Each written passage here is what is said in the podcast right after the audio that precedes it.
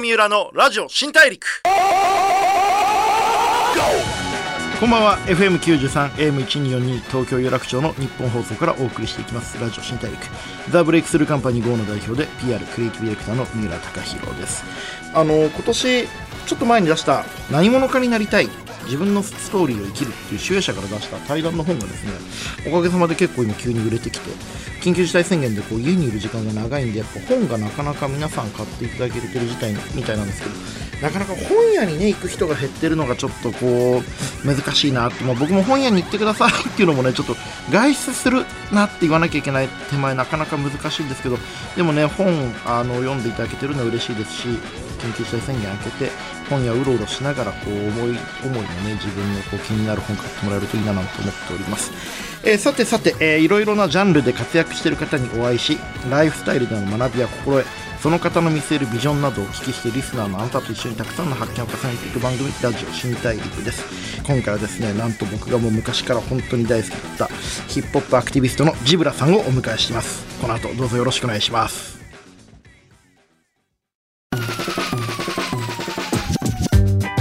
Breakthrough here. 郷三浦のラジオ新大陸。Breakthrough. ザ・ブレイクスルーカンパニー GO の三浦貴弘がお送りしていますラジオ新大陸。今回お話を伺うのはジブラさんです。よろしくお願いします。よろしくお願いします。いやもうこうイヤホン越しに、ん。ジブラさんの声が聞こえてる時点で、もうちょっとゾクゾクしちゃって。いやいやいや。今日ちょっとテンションが普通じゃないんですけど。あいえいえいえいえ。いや、もう本当たまにもう、うんリスナーの方々無視で、うんうんうんもう俺がジブさんと話せてるってことに今興奮してるんで、うんみんな喜んで聞いててください。よろしくお願いしますお願いします。えーちょっとご紹介します。はいえージブラさんといえば、今や伝説と化したヒップホップグループキングギドラのフロントマン。早くからその才能を開花させ、日本語におけるラップを新たな次元へと引き上げ、ヒップホップシーンの拡大に貢献した立役者です。って書いてあるけど、これはいあの台本の紹介嘘で、日本語におけるラップを作った人です、このあ、人。いえいえいえいえ。あの、日本語で韻を踏めるっていうことをん作った方ですよね。あ、いえいえいえいえ。まあ本当にね、あの、僕たちよりも、まあ、先人もいたんですけども、なんとなくこう、形にね、はいしっかりあの、フォーマット化したというのかな。はいまあ、そんな感じですいや、かね。本当にこう、血で血を争うような時代をくぐり抜けて、いえいえいえ今こういうシーンができたのは本当ジブラさんのおかげです。ありがとうございます。はい。えー97年にソロデビューされ、ご自身の作品に加え、世代やジャンルの垣根を越え、数多くのコラボレーションも行うなど、アーティストとして四半世紀を超えた今も常に前進し続けておられます。以前あの、僕もジブラさんのランチタイムブレイクスっていう、はいあの、渋谷でレップっていうね、ねヒップホップ専門のラジオ局をやってらっしゃって、そこで、えー呼んでいただいたんですけども、はいその時も全然緊張して、もう何も喋れなかったんですけど、いやいや今日はちょっとはリベンジできるといいかなと思ってます。よろしくお願いします。お願いしま。す。あの、ジブラさんといえばですね、まあ、はいヒップホップシーンを作った方なわけですけども、うんこう新しいシーンをん作ってくって、んめちゃくちゃ大変でしたよね。そうですね。あのー僕はまあ、とにかくその、なんていうかな、やっぱりその、はい。えっ、とね、ヒップホップとかって、はい。まあ、もうまあ、音楽のジャンルの一つではあるんですけども、はい。あの、いわゆるまあ、えー一つこう、大きなくくりで分けるとしたら、はい。まあ、クラブミュージック、はい。あるい、いわゆるこう、DJ がクラブとかで、はい。こう、かけたりする音楽の一つなわけじゃないですか。はい。まあ、ハウスミュージックとかテクノとかいろいろある中でね。はい。で、あのーそうじゃない音楽との違いっていうのが一つあるなと思っていて、これは何かというと、あの、えーやっぱりこう DJ がはいいろんな人の曲をかけるわけですよね。そうですね。うんはいはい。だからその、えっ、と、自分一人がこう目立っていても、うんうんうんあんまり意味がないというあか、ーうんはいあのージブラの曲しかかからないクラブなんてないわけですよ。うんすねだからやっぱりそのシーン全体っていうものが活性化しないと、ヒップホップっていうものがなるほど。形にならない。あーめちゃくちゃ面白いですね。あの、ジブさんって、うん。すみません、僕ファンなんで、ジブさんって呼ばせていただいて恐縮なんですけどジブさんって、うんあの、昔から若いアーティストをフックアップされてまだ無名の方をご自身の著名な曲の中にこうゲストで呼んだりとか言ってしまえばその、今、あの、もともとフリースタイルダンジョンのラスボスで有名になったハンニャさんもジブさんのフックアップうんで、うん。ゴールデンマイクですよね、うん最初。ぐーっとメジャーシーンになってきたのは。あのーもう、一番初めはね、彼がね、あのはい。デモテープ渡してきたんですよ、はい彼らの。はい。彼らが、もともとハンニャは、ハンニャってグループだったのね。はい、そうですね。そうそう男性と女性の二人組でしたよね。ルミっていう、はい。あの女の子と、はい。あと DJ バックとはい。3人でやってたあそうか三人ですそうそうそうそうだったんだけれどもそれの段階でデモテープをね、えールミちゃんの方から渡されて、初めて会った時、はい。でまあ当時デモテープいっぱいみんなくれるんですよ、はい。なんでこうくれたら聞いてたんだけど、、はい。きなりね、はい。俺たち世代のことをね、はい。ガンディスしてる。めちゃくちゃにディスるっていう めちゃくちゃディスってる曲で、はいはい。はい。なんだこれはと、まはい。だその当時、俺ら、あのディスられたことなくて、そうですよね。もう絶対正義みたいな。そう、なんかもうはい。崇められてたみたいな、はい。ちょっとね、そういう感じだったんで、はいあの、そんなの初めてだってことで、はい。当時あの、ヒップホップのね、あの、ラジオ番組があって、はい。で、そこでデモトピアっていうライムスターが中心になってやってたはい。デモのコーナーがあって、はい。そこに俺持ってって、とんでもないの来たぞっつって、はい。はいやべえやつが来たぞと。そうそうそうそう。そう、で生電話がなんかしたりして、はい。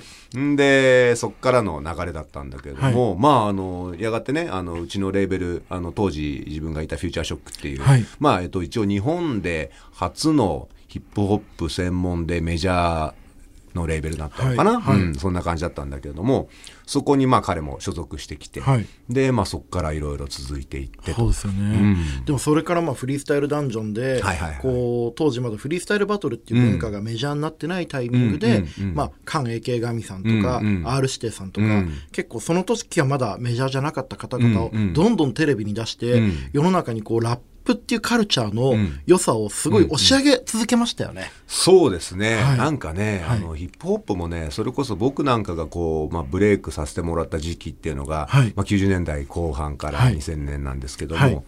えーそのぐらいの時期はね結構本当にあのメジャーのアーティストがもう、もうなんていうかな青互いというか、うんうんうん。うんもうどんどんそのヒップホップアーティストをメジャーレーベルが拾っていってっていう時期だったんで、はい。結構いろんなの出てたとは思うんだけれども、はちょっとね、やっぱね、2000年代、2006、7年とかそのぐらいなのかな、はい。ちょっとこう冬の時代って言われる時期がこう入ってきて、はい。で、まあ、それこそメジャーにいたアーティストがどんどん、えーっと、ドロップされていって、はい。んで、えーなかなかこうみんなもあの結果が出ないみたいな、時代が結構続いたんだけど、はい。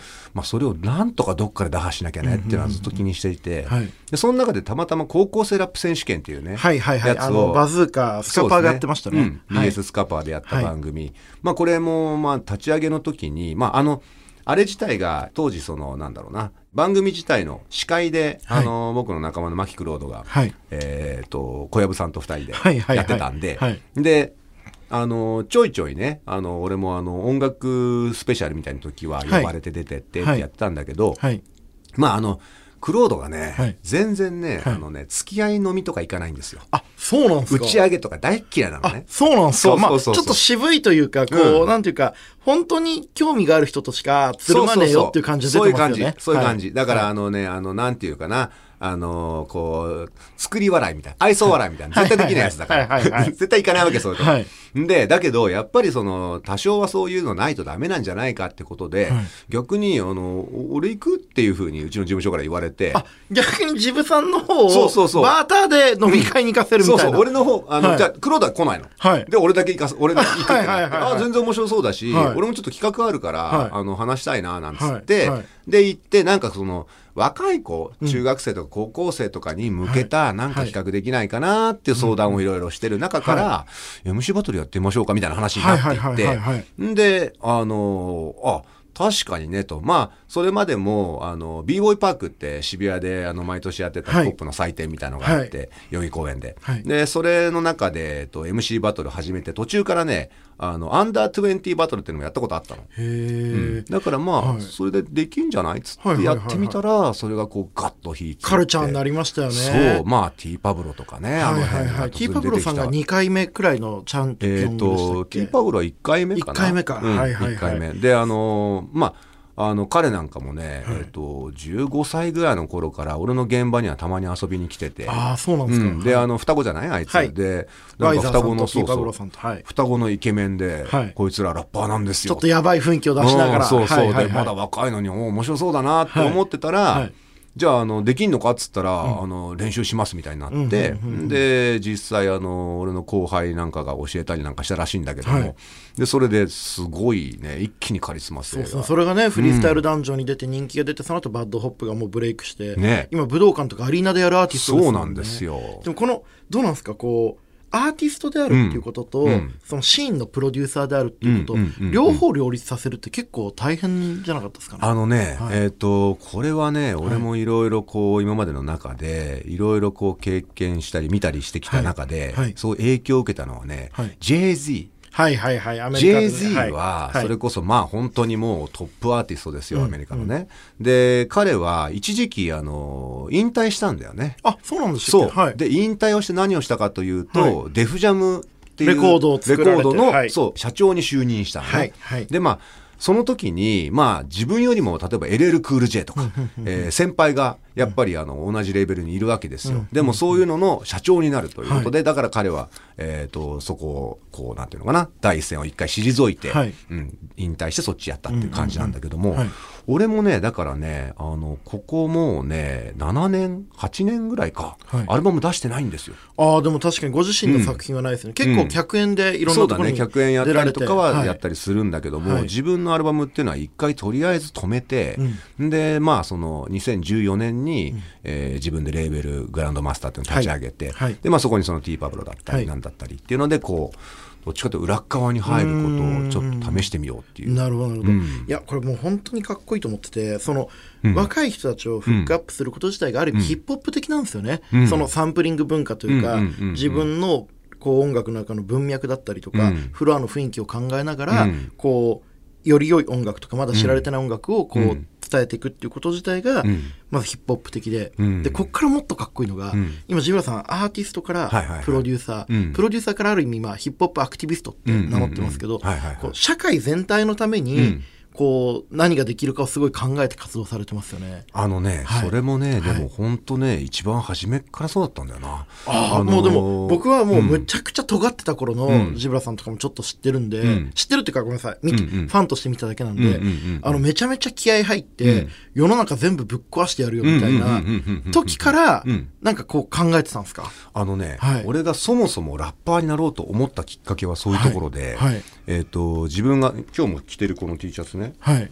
BDP っていう、はい。ブギダンプロダクションズっていう、まあ、あのーニューヨークのはい。サウスブロンクスから出てきはい。たグループなんだけども、はい。まあ、彼らは、あのーねまあ、あの、えーもともと DJ スコットラロックとはい。ラッパーのケアレスワン2人組だったんだけど、はい。はい。スコットラロックがね、はい。えー射殺されてしまうんですよ当時、はい。でまあそれはあのいろいろ、えーなんだろうなあのほらゴールドのチェーンをね、はい。するじゃない、はいラッパーブリンブリンって。ブリンブリン、そうそう、であれが当時ね80年代後半はね、はい。とにかくどんだけ太いのできるかみたいなね、はいはいはいはい。そういう時代だったわけですよ、はいはいはい。まあお金持ってないとできないってことで、はい。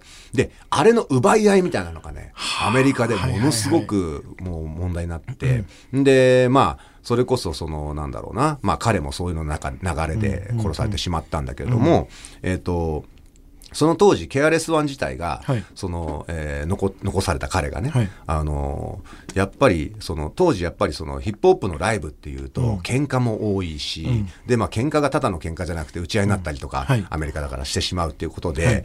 あの、セキュリティ会社がセキュリティをやりたがらなく。ああ、ヒップホップはもう、危ないからもう入らないよと。そう。で、はい。それによってね、コンサートができないっていう状況がすごい相次いだわけ。で、このままじゃヒップホップってカルチャーがダメになると、 Stop the Violence Movement って立ち上げたわけですよ。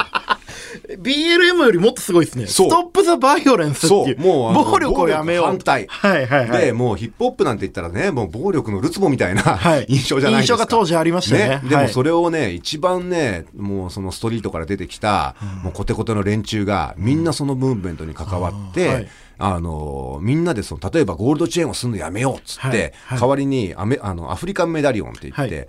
あのもうそれこそ革とかでできてるような、はいはいはい。えーアフリカの形したこう、ネックレスとかね、そういうのをあえてすると、みたいな風な動きも生まれたりとかして、はいはいはい。でとにかくその当時からやっぱりそのコミュニティにね、はい。あのね常にこう属すカルチャー、やっぱりその、えー例えばまあサウスブロンクスから始まったんですけど、はいはいサウスブロンクスなんて当時は何もなかったわけですよ。はいあの特にひどかったのが、えっと保険火災保険はい。に入って、はいえっと家をわざと燃やしてそれでお金をもらおうっていうのが流行っちゃって。やんちゃですね。いや、それがもうサウウスブロンクスそこら中で流行ったから、もう、もうそこら中火事だらけ。はいはいだからもう気がついたら廃墟になってたわけですよ。はいだそんな中から、こう、生まれてきた音楽は。あだけども、やっぱり自分たちの、こう、えーなんていうのかな、環境を良くしていこう、うんうんっていうことの意識がものすごく高かったんで、それがヒップホップっていうののね、一番初めのなねまあ、その時代が、えー、と一応ゴールデンエラーと言われてるんですけど、はい。80年代後半はい。ぐらい、ではい。その頃にそういう風なのがあったことで,、で自分もね初めて88年にニューヨーク行ってみたんですよ、もうはい。ヒップホップ好きすぎて。はい。一月半ぐらいかな、はい。でその時にいろんなものを感じて、でその時までは俺 DJ だったのねそうですよね。もともと DJ だったんですよね。そう。なんだけど。ど、あの行った時にねちょうどその KRS-1 がね、ラジオで、まあ、ヒップホップの専門番組があって、でそれでこあのー明日日曜日に、はい。えーホームレスのためのパレードをするぞと、うん。うん。だからみんなこれ聞いてるやつ集まれっつって言うから、あ会えるんじゃね？と思ってうん。うん。うん。行くわけですよ。ホームレス関係なく、会えるんだ。アーティストに会えるんだったらはい。行ってみたいなと思って、はいで行ったら、はい。もう本当にその時のもうトップアーティストラッパーがみんないて、はでそこにはねジェシー・ジャクソン氏、はい。えーその後ニューヨーク市長になったのかな、はいはいはい。えっととかそういう方もいらっしゃって、はい。でとにかくそのもうブラックパワーがガッとそこに凝縮されていて。で、えっ、とね、 Fifth Avenue かなんかをね、ロードブロックして、で、そこでこうデモだったんですよ。ん。で、いた時に、もうなかなかね、始まんなくて、はい。その KRS-One たちが業を煮やして、はいはいはい。あの、もういいぜ、俺ら始めちゃおうっつって、い。きなり歩き出しちゃったの。はいはいはいはい。バーって6、7人ぐらい。はいはいはい。ほんで、あ、行っちゃうな。あ歩いちゃうんだな。行っちゃうなと思ったら、はいはい。その後ろね、中学生みたいなのがね、はい。3、4人、タタタって走って遅れてた。はいはい。俺もと思って、はい。俺と友達の女の子と日本人の女の子と二人で。日本人の二人でそう。はい。また追っかけてって、はい。一緒になって、ホームフォーホームレスってやって、デモをしたわけよ。はい。で、その時に、まあ、とにかくすごいなと、ヒップホップって、はいニューヨークのマンハッタンのど真ん中を閉鎖して、それでこんなメッセージをね、あの、届けられるカルチャー、こんなもんあるかってちょっとなっちゃって、なるほど。俺ラッパーになりたい。そこで初めて思ったっていうか。DJ ジブラをうんラッパージブラに変えたのは、うんニューヨークのデモだったんです。そうなんですよ。めちゃくちゃいい話ですね。うん、だからね、その頃からやっぱりコミュニティのためにはいヒップホップっていうのはあるべきだと。なるほど。ヒップホップっていうのは単なる音楽であると同時に、そのうんコミュニティを良くするための手段だっていう思想が、うんもう一番最初からインストールされてたんですね。そう、それだからラッパーになった。ああ、めちゃくちゃかっこいい話。だからなんていうかな、あの、さっきでちらっと話したね、b ボーイパークって、はい。あの、代々木公園でやってたはい。イベントなんかも、まあやっぱりね、ヒップホップのイベントだから、はい。みんなあの、だらしない子たちいっぱい来るわけですよ。うんうん。で、まあ終わったら、うんもうやっぱりゴミとかも散らかるし、はい。でもね、それってもともとね、b ボーイパークを始めるた前に、はいロックステディパークっていう、はいロックステディクルーっていうね、ニューヨークのはい老舗ブレイクダンスチームがあるんですね。はいもう本当に一番初めぐらいなグループがあって。はいはいで、彼らが年に一回、ただで見れるイベントをやってたの。うんで、それ、なんとかパークってとこ、そこ、ロックセディパークという名前にして、はいその日だけ、はいで、本当にもう名だたるアーティストがみんなライブやるんだけど、全部ただで見れると。で、これを日本でもやりたいねっていうのが、b ボーイパークの始まりで。なるほど、なるほど。はい。で、そのロックセディパークも、はいやっぱり公園だから、はい最後はみんなで片付けようってやつだあもう片付けもただでやる代わりに、片付けも含めて自分たちでコントロールしようぜっていう。そう。なぜかというと、はまあ、それぐちゃぐちゃにしちゃったらもう次の年貸してくれないわけだから。はいで、そういうのもあって、じゃあ、b ボーイパークもそれで行きましょうということで、一番最後、イベントが終わった瞬間に、もうステージの上から我々がゴミ袋をみんなに配るわけ。で、自分たちも、もう一緒になん。か降りて、で、俺も床に落っこってるタバコの吸い殻とか全部拾って、っていうのをみんなでやる。はい。でそれがもう b ボーイパークのもう本当に信念でもあったんで、うん。だからなんかそういうのをね、やってるうちにね、あの、風営法改正の動きなんかやった時にはい、もうまあアーティストたちは結局どうにも何もできないわけですよ。まあお店の人たちがなんかやってくれるしかなくて。何ができるかなってなった時に、じゃあゴミ拾いしようと。で、クラブエリアのゴミ拾いっていうのを始めたんだけど、その時ももう全然何もいつもの感じっていうか。ああ、でも本当に、この間も Creepy Nuts のラジオかなんかで、うんうん。あの、ジブラさんがうん、ポイ捨てした後輩のラッパーを、ベロンベロンになりながらちゃんと説教してたっていいうはいはいはい、すごいいい話とかも聞かせていただいててうんうん、やっぱりそこのその、コミュニティを良くすることのうんうん。意識がもう最初からあるからん、アーティストとして活動することとうん、えープロデューサーとしてみんなをこう盛り上げていくことと、うん。今アクティビストとしてうん。渋谷区だったり、うん。こう街に対して貢献すること、全部一本の筋つながってるんですね。もう。完全に一つですね。あでもちょっとそこのアクティビストとしてのジブラさんはいはいはい。にいろいろ今日話も聞いていきたいんですけど、うん緊急事態宣言。はい。まあいろいろあって、うん。こうお店もしんどいと思いますし、あの何よりアーティストの方々、そしてアーティストに関わる、はいはい。その会場の方々とか、うんうんすごく皆さん苦労されてると思うんですけれども、ここまでこうシーンを盛り上げてきたジブさんとしてはどういう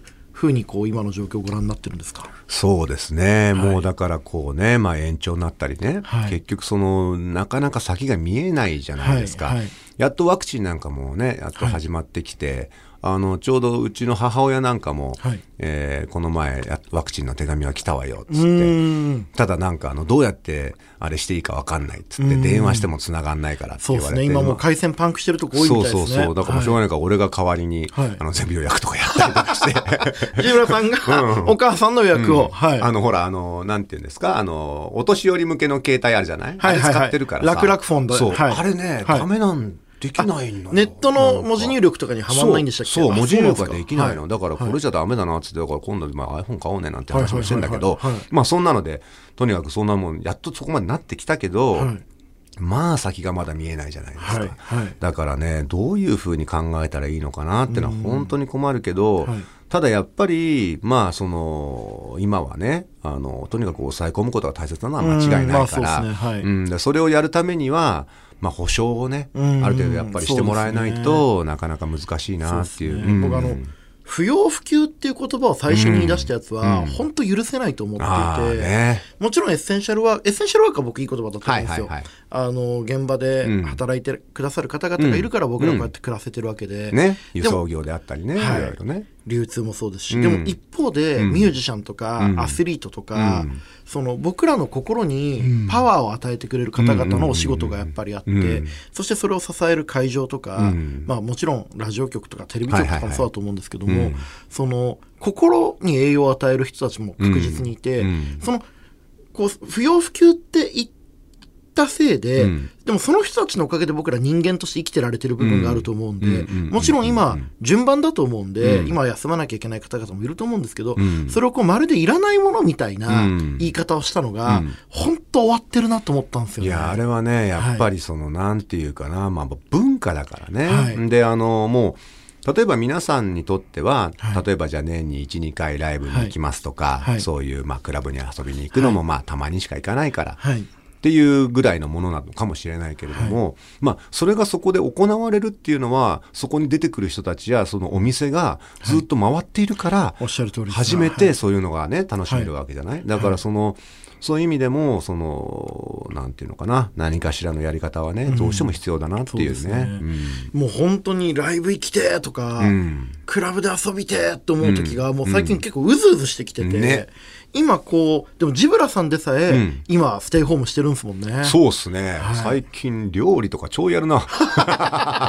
何得意なんですか？えいや、何得意っていうかね、はい。食べたことないものとか作ってみたことないものを作るのと、はい。あとはね、俺、あの、肉食べないのよ。そうですよね。あの、うん。ヒット祈願で、うん。もともとベジタリアンになったんですそう、よね。あのね、自分がね、はい。はいえっ、と、当時だからメジャーアーティスト、メジャーの、えっ、と、契約97年にしたんだけど、はい。はい。まあ、それこそさ、あの、80年代ヒップホップが好きになったぐらいの頃に、はい。日本でヒはい。ップホップでメジャーのアーティストになれるなんて思ってないわけだよ。もう、今とは全然違いますね。シーンがないっていうか。全くなかったし、はい。そのやってる人たちもアンダーグラウンドでしかなかったから、はい。で自分がラッパーになりたいなんて言った時も、なん何よそれってやっぱ親にもね、はい。言われるわけで、はい。でそれがまあそういう形になった時に、はい。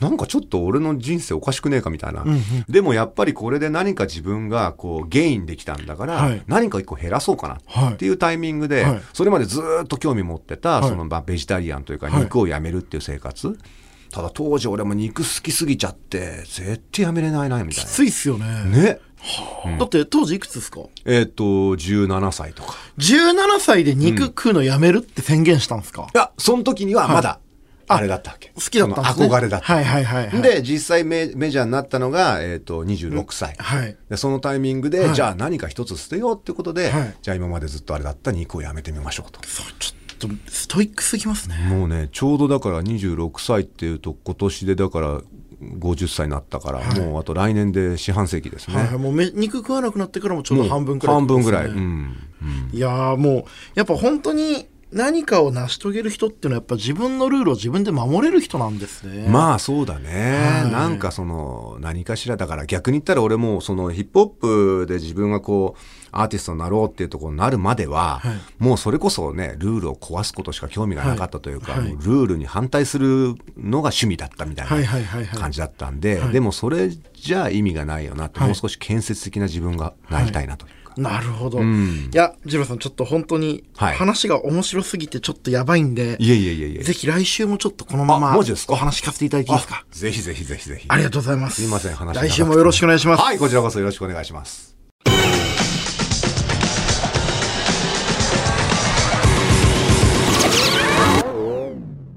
ゴー三浦のラジオ新大陸 FM93、AM1242 東京有楽町の日本放送からお送りしてきましたラジオ新大陸。ジブラさんをお迎えしてお話を伺ってきました。いかがだったでしょうか？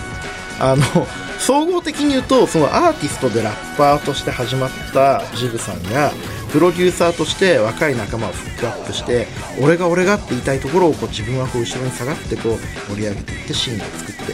で今はある意味アクティビストとしてその渋谷の街を良くするとかナイトカルチャーを応援するみたいな活動されてるのが全部結局はヒップホップっていうものはコミュニティを良くするためのカルチャーであるっていうその哲学から始まってるっていうのがめちゃめちゃいい話で。